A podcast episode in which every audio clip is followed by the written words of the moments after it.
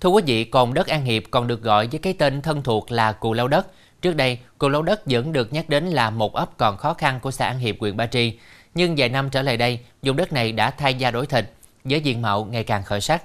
Dùng quê nghèo ngày ấy, nay dần trở nên bừng sáng hơn và hướng đến phát triển du lịch sinh thái cộng đồng. Ngay bây giờ, chúng ta cùng khám phá Cù Lao này nhé. Tìm về giới cù lao đất thuộc ấp An Bình, xã An Hiệp, huyện Ba Tri, tỉnh Bến Tre, du khách phải đến bến phà Dòng Lân và xuôi dòng Hàm Luông thơ mộng. Hiện nay, cù lao đất có diện tích hơn 2 km vuông với 240 hộ dân sinh sống. Người dân nơi đây sống bằng nghề nuôi trồng thủy sản và đánh bắt trên sông Hàm Luông. Những năm gần đây, nhờ du lịch Bến Tre phát triển, nên các cồn và cù lao quanh khu vực sông Hàm Luông đã được đầu tư xây dựng cơ sở hạ tầng để phát triển du lịch sinh thái. Hiện nay, Cù Lao Đất có nhiều sự đổi mới và trở thành một trong những địa điểm du lịch sinh thái đang được nhiều người yêu thích.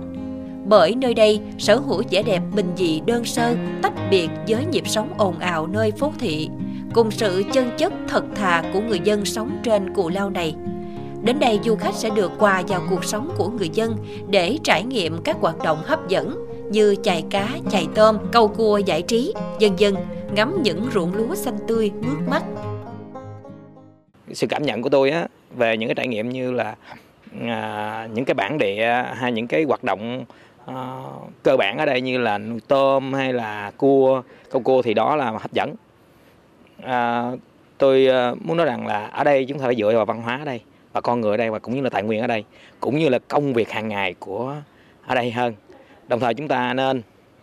à, trưng dụng à, nhà văn hóa của cái à, cái cồn này để nơi à, trưng bày những sản phẩm ô cốp hay đặc sản hay là những cái hoạt động văn hóa à,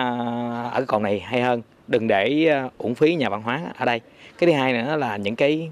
miễu cũng như là những cái đình hay gì đó ở đây á, thì à, nó sẽ tạo ra những dấu ấn rất là riêng đối với cái cồn này.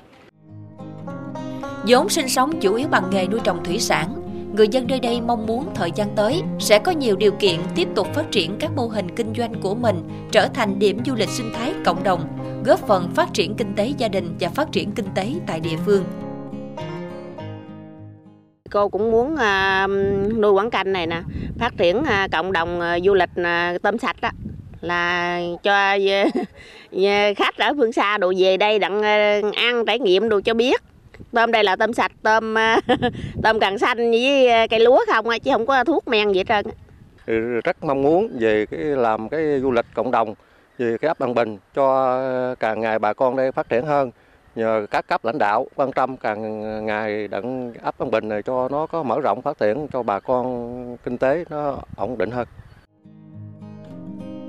Để cù lao đất ngày càng phát triển, người dân và chính quyền địa phương tiếp tục nỗ lực thực hiện nhiều cách làm hay sáng tạo để Cù Lao sớm trở thành điểm du lịch thu hút khách trong và ngoài nước đến trải nghiệm các sản phẩm du lịch mang đậm bản sắc văn hóa miền Tây sông nước.